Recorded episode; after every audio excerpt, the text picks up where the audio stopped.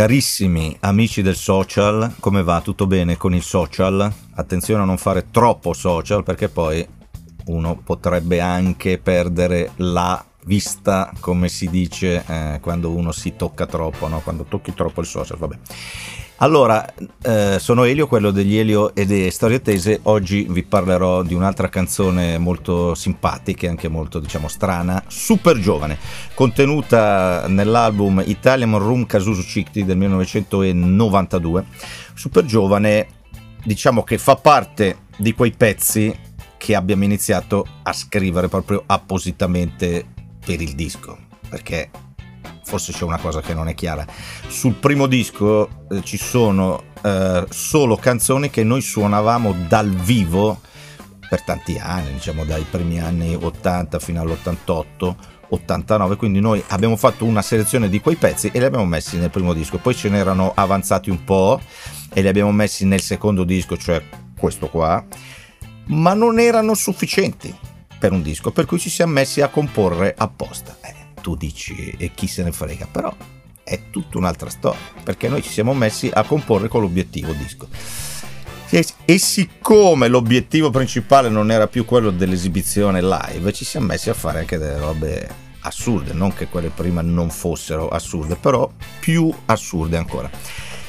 Una di queste robe assurde, uno di questi obiettivi assurdi era raccontare le gesta di un supereroe molto terrone perché tutti noi, tutti noi diciamo di, di Elio Stratese e tutti noi diciamo nati negli anni 60 abbiamo avuto quell'amico diciamo un po' malavitoso, ta- tamarrissimo, proprio quelli che fanno quelle cose assurde che tu non sei in grado di fare, quelli che a, quando andavano a Luna Park a quel gioco del pugno facevano scattare sempre tutti gli allarmi, invece se andavo io mi stortavo il polso e mi facevo un male assurdo, questi invece pe, pe, spaccavano tutto. Quindi noi, noi ci siamo messi in testa che ci fosse un supereroe di quel tipo lì quindi uno che mettesse in atto tutte quelle cose che fanno loro, tipo la cartolina nei raggi della bici per simulare il pro pro pro pro del motorino, quelle robe lì. Eh, parolacce, insulti. E, eh, e, quindi siamo messi a scrivere questa storia. Papà, papà, papà, è venuta una storia che non finiva mai, cioè c'erano talmente tante gesta da raccontare. E quindi questo spiega anche la lunghezza e la eh, complessità diciamo di questo pezzo che ha tantissime parti la prima parte nella mia testa era un po' Paolo, Paolo Conte e poi invece si è trasformata in una merda vabbè in quella roba lì che non c'entra niente con Paolo Conte, ov- ovviamente. E, ehm, e, poi si è presentato, diciamo, eh, in fase di incisione, si è presentato il problema di chi interpretasse super giovane. Bene, cari amici, pensate che la prima idea fu quella di farlo fare a Piero Pelù. Ci eravamo inventati anche un assistente di super giovane, il Giovenca che sarebbe stato interpretato da Ghigo. Mi inserisco solo per dire che c'era anche la strofetta che diceva ecco che, sca- ecco che interviene il Giovenca che instancabile lo affianca, Grazie affianca super giovane. Grazie Fasa. E eh, quindi io un giorno parto in missione per andare a convincere Piero Pelù di interpretare super giovane.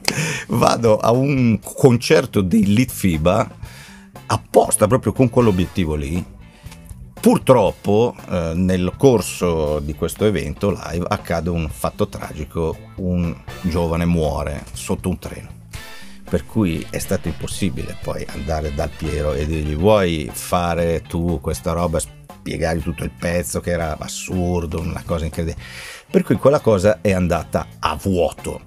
E allora il nostro piano B, anzi il mio piano B è stato facciamolo fare a Mangoni tutto il gruppo non l'aveva mai visto Mangoni perché era un compagno di classe mio, no? per cui solo io ero al corrente delle potenzialità di questo grande artista.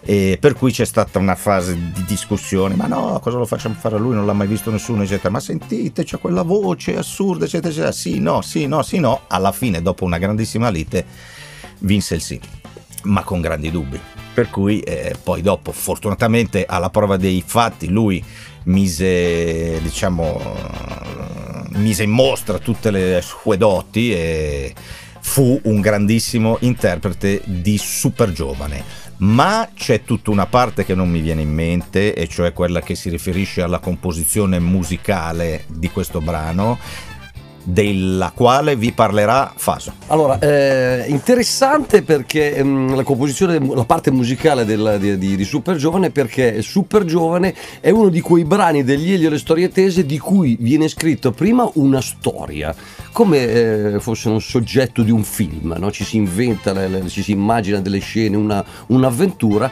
e poi il brano è una sintesi di quell'avventura, come prendere, non so, l'Orlando Furioso e scrivere il pezzo Orlando Furioso e raccontare in breve le, le, il the best delle sue gesta. Ora, ha detto bene l'amico Elio, la prima parte voleva essere un arrangiamento in stile Italian Jazz alla Paolo Conte, poi in realtà è diventata una cosa molto più tirosa eh, e poi è arrivato il rock. E devo dire che qua grande parte di creazione musicale l'ha avuta Rocco Tanica che si è sparato tutta la parte centrale, eh, se non sbaglio insieme al cantante Elio, per poi arrivare al finale lentone che vuole essere, cioè in un tripudio di Micette, è un grande omaggio a un gruppo che a noi piace tantissimo, i Genesis, perché lì volevamo metterci tutto il sound dei Genesis possibile e immaginabile, il Mellotron che è quella tastiera quella con i cori. Oh, anzi, ve lo dico, i cultori dei Genesis si riconoscono con questo segno che vuol dire il mellotron. Oh, quando c'è questo segno qua vuol dire che sai cosa sono i Genesis e ti piacciono. E altri elementi che caratterizzano lo, l'arrangiamento dei loro lentoni, eh, come dire, da pelle d'oca alta così.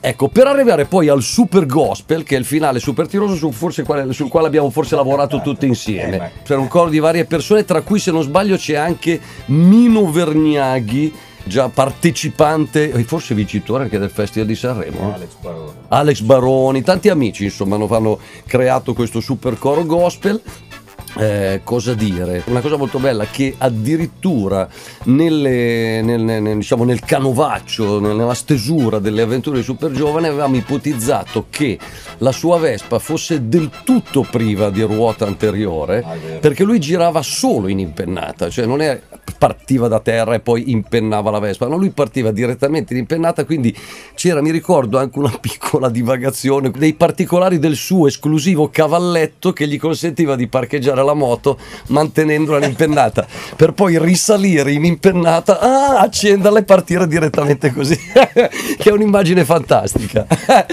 A proposito dei dubbi sulla diciamo, la caratura artistica di Mangoni, i miei personali si sono dissolti come eh, una nuvoletta quando salendo nello studio B dello studio Psycho, che era quello di sopra, dove di solito registravamo gli abbellimenti, le stupidate, i colori, la percussioncina, il pipiri papà io non sapevo che ci fosse in atto la session di registrazione di Mangoni, ovvero dell'intro di Mangoni iniziale.